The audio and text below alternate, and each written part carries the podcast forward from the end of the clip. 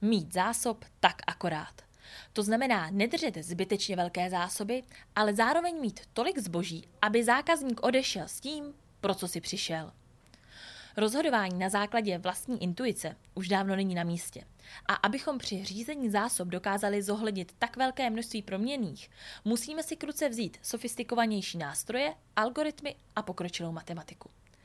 My jsme do dnešního Logiocastu pozvali odborníky na slovo vzaté.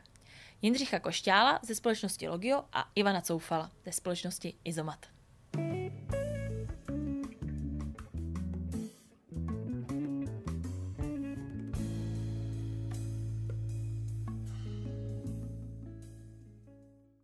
Tak já vás vítám u dnešního Logiocastu. Vítám tady taky Ivana Coufala a Jindru Košťála. Ahoj kluci. Ahoj. Ahoj Katko. Dnes se budeme bavit o řízení zásob. A já se možná zeptám rovnou tebe, Jindro. Uh, mohl bys nám přiblížit, co to vlastně řízení zásob uh, vůbec je, o čem dneska se budeme povídat? Mm-hmm. Jo, asi pro naše posluchače uh, ten termín řízení zásob je docela široký, často do toho třeba i spadá nějaký jako nákup, včetně jako výběru dodavatelů a podobně. Já bych to lehce zúžil. My se víceméně bavíme o třech věcech. První z nich je nákup od dodavatelů, kde vlastně řešíme hlavně otázku jako od koho, kolik, případně za kolik a kdy. To jsou asi takové jako základní otázky, které řešíme.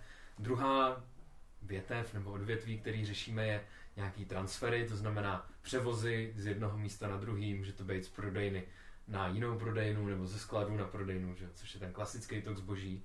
A potom třetí, to je taková, řekl bych, jako úroveň celková, kde spadá víceméně reporting, který může jako ty zásoby pomoct tak nějak řídit, že třeba vidíme, hele, tady se mě kazí nějaký zboží, protože mm-hmm. už mhm. má nízkou trvanlivost, tak je potřeba ho třeba dát do výprodeje, takže nebo podobně, nebo třeba převíst z této pobočky zase na jinou, protože vidím, že tam už se nedoprodá. Takže je to takový jako řízení ještě v závislosti na těch reportech. To znamená, beru tam, že jsou tři vlastně jaký základní mm-hmm. disciplíny, mm-hmm. které můžeme takhle říct. Dobře, tak jo, děkuji za přiblížení. Uh, Ivane, ty se pohybuješ eh, právě v řízení uh, zásob už uh, několik let. V současné chvíli jsi ve společnosti Izomat. Ta se ta je nějakým významným hráčem na poli stavebnin. Jak to probíhalo u vás ve firmě? Proč jste vlastně cítili vůbec tu potřebu kontaktovat Logio, mm-hmm. aby vám s něčím pomohla? a my jako společnost Izomat stavebniny se snažíme neustále rozšiřovat a zkvalitňovat služby, které poskytujeme zákazníkům. A s tím samozřejmě souvisí celorepubliková síť poboček a co největší šíře sortimentu, který poskytujeme těm našim zákazníkům. A s tím se samozřejmě společně navaluje i zpráva dat o, tě, o tom sortimentu, zpráva dodavatelů. A zjistili jsme, že na našich pobočkách, byť máme velmi kvalitní profesionály, kteří jsou skvělí zboží znalci, tak už e, jsou tak strašně zahocený tím, že by si měli pamatovat a počítat ručně nějaký parametry prodejů, a my jsme cítili velkou potřebu jim pomoct. Takže, takže to byl jeden z důvodů, jak, eh, jak se nad tím zamyslet a optimalizovat proces toho nákupu, aby, aby ty lidi nemuseli tolik přemýšlet a tolik se starat o ty data, ale dělali to, co umí, to, to proč jsou přínosem pro, pro naši společnost. A v tu chvíli, kdy jsme říkali optimalizace nějakého řízení procesu, uh, tak jsme oslovili Logio, protože proč ne? Eh, je, o čem teďka mluvil Ivan Jindro, eh, dává ti to eh, smysl z toho pohledu, co řeší naši běžní klienti, tím nechci říct, že tohle nebyl běžný projekt, ale spíš je to něco, nějaká specifika, která se vztahují k oboru stavebnin, nebo je to, v tom vidíš i nějaký, nějaký, nějakou podobu u dalších klientů? Jo. Ale ono, řekl bych, je to dost napříč spektrem těch klientů jako podobný. Řeknu, ta naše hlavní logika, nebo proč, proč to děláme, je, protože je to vlastně, když to tak nazvu jako plejtvání nebo možná dokonce mrhání lidským potenciálem. Mm-hmm. Když ty lidi dělají jako repetitivní práci, kterou prostě můžou převzít stroje. Jo? A tím třeba myslím tu tvorbu těch objednávek. A vstupuje do toho samozřejmě hodně proměných a když by jako ten člověk se měl zamyslet, hele, mám tady prostě, mám tady takovouhle skladovou zásobu, takovýhle rezervace, takhle dlouho to trvá, než mě to prostě někdo doveze, a tohle mám objednaný od, od klientů, tohle mám na cestě od, od svého dodavatele. Už jenom tady to jako spočítat a to se vůbec nebavíme o tom, že je tam určitá nejistota, kolik se toho prodá, je potřeba do toho něco za to jako zahrnout, tak když by to ten člověk měl dělat jako každý den pro každou položku, s tím, že Ivan, jak to zmiňoval, prostě síť prodejen na každý prodejně, řeknu řádově tisíce, skoro až desetitisíce různých jako produktů, artiklů, tak je to vyloženě jako mrhání času mm. těch lidí, jo, že to musí prostě dělat. Proto, proto my bereme, OK, lidi by měli dělat to, kde mají tu přidanou hodnotu, to, kde se jako vyznají a to, co fakt má smysl a takový ty jednodušší repetitivní tásky, to prostě ten počítač dokáže spočítat během jako vteřiny. Samozřejmě není to úplně tak jednoduchý, jak to říkám, ale ale ta základní logika takováhle je. Mm-hmm. No, takže když už vlastně společnost se dostane do tohohle z toho bodu, kdy si uvědomí ten, uh, svůj, to svoji nějakou potřebu, uh, aby lidi nedělali tuhle repetitivní činnost, co s tím můžou dělat? Ty si naznačil, že uh, přizvat k tomu procesu nějaký uh, nějaký nástroj. Mohl bys nám jo. říct, jak, o jaký nástroj se vůbec jedná? Jo, ale když to vezmu úplně obecně, jo, když je prostě společnost, jako například tady Izomat, mají prostě síť prodejen, potřebují to různě plánovat, převážet z jednoho místa na druhý, tak teďka buď jako si zavedou dobrý proces a hodně lidí, kteří to prostě mm. budou dělat a udělají to jako lidma prostě, použijou jako výpočetní kapacitu a ty lidi to budou dělat. Druhá možnost je, že a, si to začnou vyvíjet sami, to znamená, budou, budou si vyvíjet nějaký software, který jim to jako bude řešit. Částečně to dělají třeba i ERP systémy, že to ty Ivane taky znáš, no. že třeba na Vision to dokáže, který používáte v nějaký jednodušší podobě. Nicméně většinou, když potom už chceš něco lepšího, tak stejně je to jako na tobě a je to běžný způsob řízení, že firmy mají vlastní oddělení, kdy to oddělení prostě se na to specializuje, vyvine si nějaký nástroj, ať už je to v nějakým programovacím jazyce, často se používá třeba Python, anebo to bývá normálně v Excelu, že, že to je příhodný pro ty lidi, všichni to tak nějak znají, tak nějak tomu rozumějí, takže si můžou vyvinout tady nějaký software.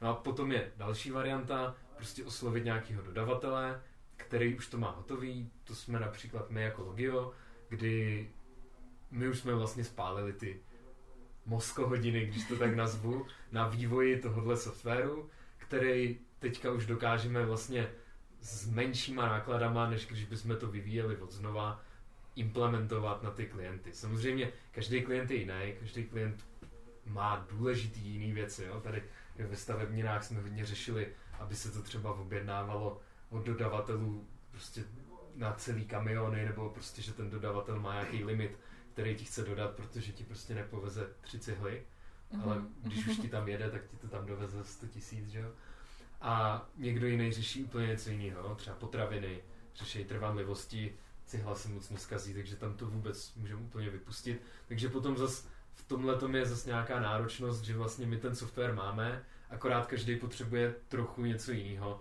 takže se tam musí ta implementace dělat a ten software vlastně přizpůsobit na ty potřeby toho klienta a úplně popravdě to řeknu, jako ne vždycky ten náš software třeba je úplně optimální na toho klienta, jo? že prostě někdy, někdy to sedne líp a někdy ten klient má takový požadavky, že to třeba nedokáže mu dělat. Uh-huh. A v ten moment teda logie opravdu zasáhne, řekne, uh, potřebujete, potřebujete nějaký jiný řešení. Je tam, je tam vlastně tahle nějaká komunikace na téhle úrovni. Tahle komunikace tam určitě je. Existuje na to jako víc přístupů, buď, buď vyloženě můžeme říct, hele, není to vhodný, uh-huh. ale většinou se dá prostě vymyslet, jak třeba tu funkcionalitu buď doprogramovat, jako nějaký do vývoj, a nebo jenom třeba využít stávající funkcionality a nasimulovat tu funkcionalitu, i když pak už třeba nejsme úplně v tom optimu, ale funkční to je a stejně je to jako výrazně lepší, než kdyby se to muselo třeba celý dělat od znova, uh-huh. tak jak, jak kdyby se to ten člověk dělal vlastně interně. Uh-huh.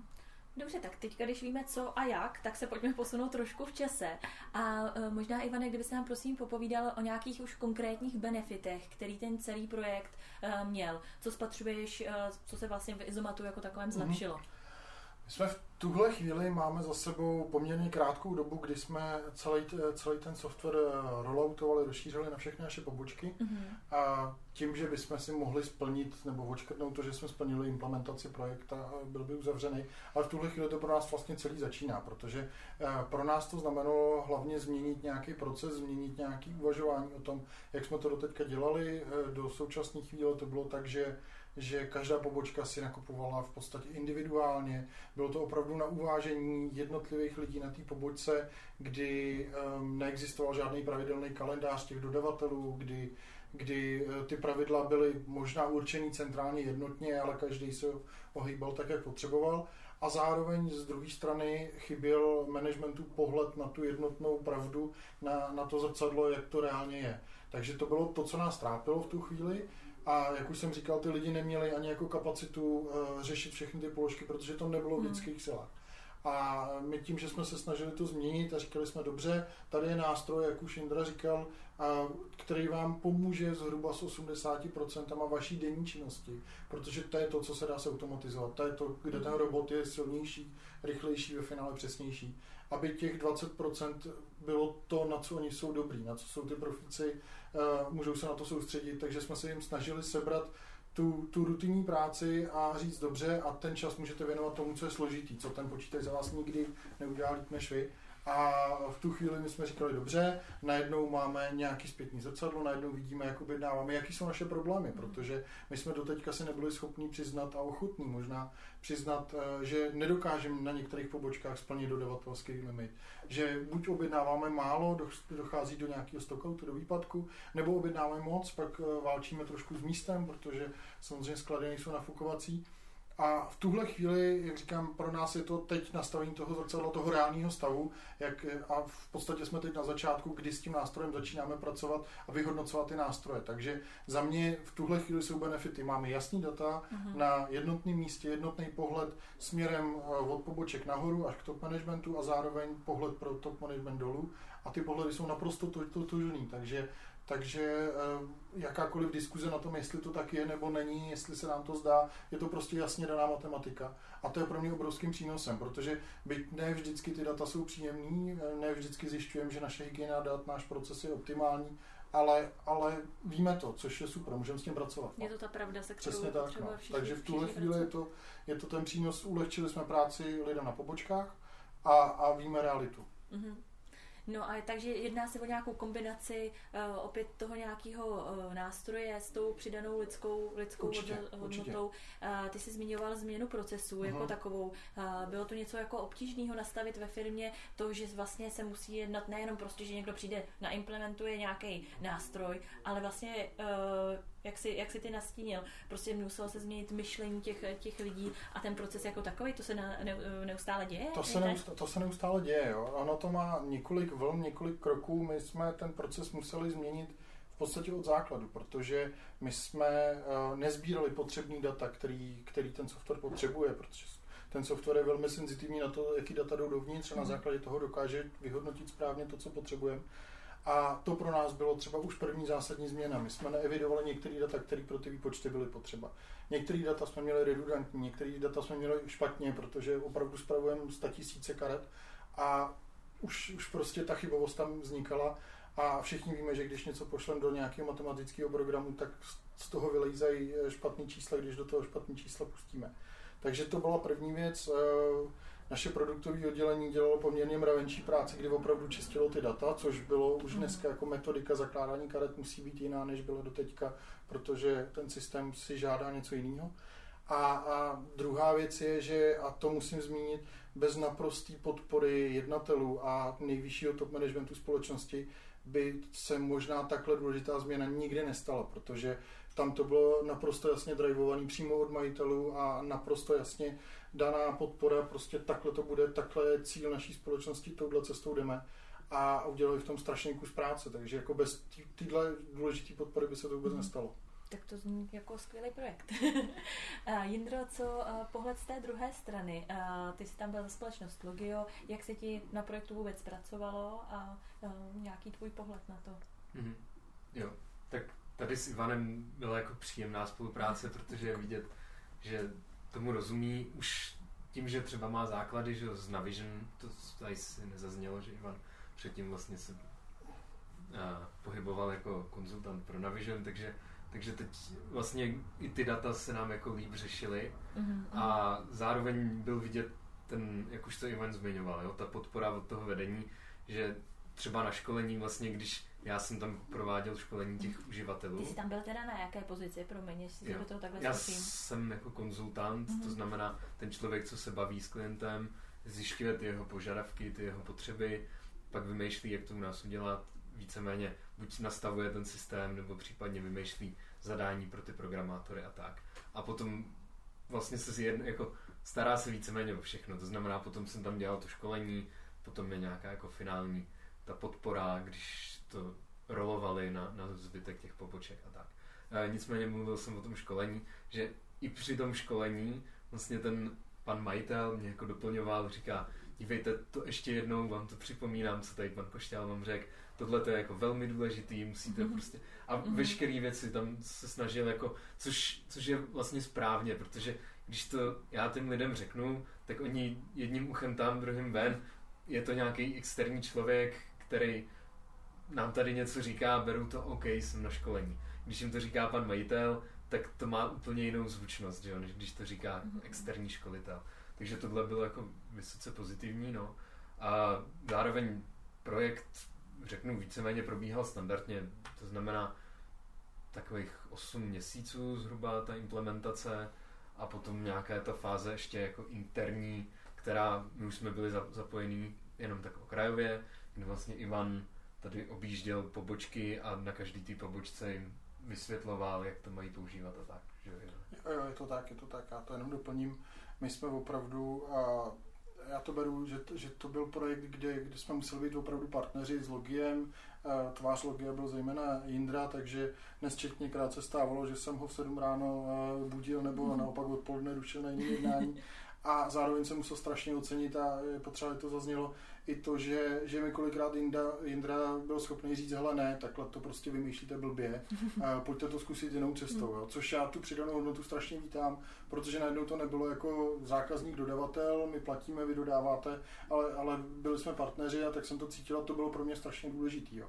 A u nás i ten management to prostě viděl. Ten pan jednatel, inženýr Stranadil, a na tom školení a velmi si to chválil, říkal super, je to dobrý, pojďme do toho takhle, takže, takže já potřebuji jako zmínit to, že pro mě jako to Logio byl fakt partner v, v podání Indry. No. Takže děkuju.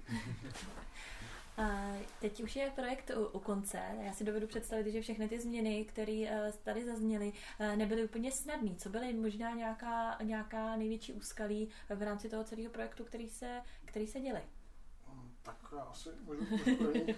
A Jak už jsem zmínil, pro nás byly v podstatě dvě, dvě nejdůležitější věci. První byla ta hygiena dat, kdy, eh, a to, to možná byl důvod, taky jeden z důvodů, proč ten projekt trval 8 měsíců, byť ze začátku se, jsme se bavili o nižším, nižším počtu, ale je pravda, že ty data jsou opravdu kritický pro, pro něco Mhm. mm-hmm. takového. Když chceme prostě výpočetní výkon, musíme ho krmit správnými datama. A, a to nám zabralo spousta času. A jak už jsem říkal, a prosadit to mezi kolegy, v současné chvíli jsme někde kolem 400 zaměstnanců a my jsme potřebovali a stále potřebujeme a pracujeme na to, aby ty lidi věděli, proč to ta společnost dělá, aby tomu věřili, aby to přijali za svý, aby, aby všichni věděli, jaký je cíl, jaký je důvod a proč to děláme, že, že se jim snažíme pomoct, že samozřejmě to musí mít nějaký finanční důsledek a, a všechny tyhle věci je potřeba strašně jako komunikovat v rámci té firmy a to si myslím, že je ta druhá nejdůležitější věc. Data a, a komunikovat, komunikovat, komunikovat. Tak děkuji, Ivane. A Jindro, možná tebe se zeptám už jenom na závěr. Eh, Je nějaká rada, kterou by si udělal společnostem, které řeší podobný problém? Kde by vůbec vlastně měli začít? Mhm. Jo. Já určitě tady souhlasím s Ivanem, a co se týče té tý kvality dat. To je velký téma, který může způsobit jako hodně problémů, takže když už třeba společnost uvažuje, že by za rok nebo za dva výhledově chtěla používat nebo implementovat takovýhle software, tak už v dnešní době může začít sbírat kvalitní data, udělat si nějakou revizi toho, co sbírají a nějak si to vyčistit, a aby už měli prostě nazbíráno a byli připraveni. To je jako jedna věc. Druhá věc, která mě teďka tak napadá, je, že velmi bývá opomíjena jako předimplementační nějaká analýza, kdy vlastně za mě je to velmi Pravda. dobrý, velmi dobrý si ještě předtím, než vůbec ta implementace začne, vyjasnit vlastně, co ta společnost potřebuje obecně, a teď vůbec se nebudu bavit o našem softwaru nebo o nějakým konkurenčním. Prostě ty softwary sice jsou složitý, ale nic není tak nepochopitelného, aby se to fakt nedalo pochopit, když je člověk aspoň nějak jako matematicky nebo logicky zdatný, tak víceméně vysvětlit se dá fakt hodně. A pokud si ten klient nechá vysvětlit, jak to funguje, to řešení, a zjistí si, OK, co je jako řešení, který fakt ta firma nativně umí, jakože s tím počítali při designu toho produktu, že ten software to prostě umí, tak to může považovat, že aha, to je to správný. Jo. Pokud řekne, dobrý, to neumíme, ale asi to tam nějak dostaneme, tak může to tam nějak dostat, ale nikdy to nebude tak kvalitní, jako když už ze začátku ten software prostě vznikal s tím, že takováhle funkcionalita umí. To znamená za mě jako projet si ten klient, když si řekne, hele, moje základní věci, které fakt jsou pro mě jako pro můj biznis důležitý, který fakt musí být splněný, je tohle, tohle, tohle, pojďte mě vysvětlit, jak tohle děláte, jak to umíte a tak. My mu to vysvětlíme, my i vlastně na ty obchodní zkusky už za Logio posíláme konzultanty, aby právě mohla projít takováhle proběhnout mm-hmm. vlastně analýza. komunikace, analýza. A potom je dobrý si to teda všechno hezky sepsat, taky děláme, prostě děláme nějaký návrh řešení, kde se to všechno sepíše, napíše se, jak to bude a tím potom vlastně odpadají nějaký zbytečný, hmm. fakt řeknu zbytečný dohady během té implementace, hmm. že někdo řekne, hele, já jsem to chtěl takhle a myslel jsem si, že to bude tak a ten druhý no jen, že my jsme si mysleli, že to bude tak. Hmm. Takže myslím si, že taková jako jasná komunikace a možná i dobře popsané věci je asi hmm. velmi prospěšný. Dobře, dobře. Děkuji moc, Jindro, děkuji moc i tobě, Ivane. A s vámi se budu těšit u dalšího natáčení Logiocastu. thank you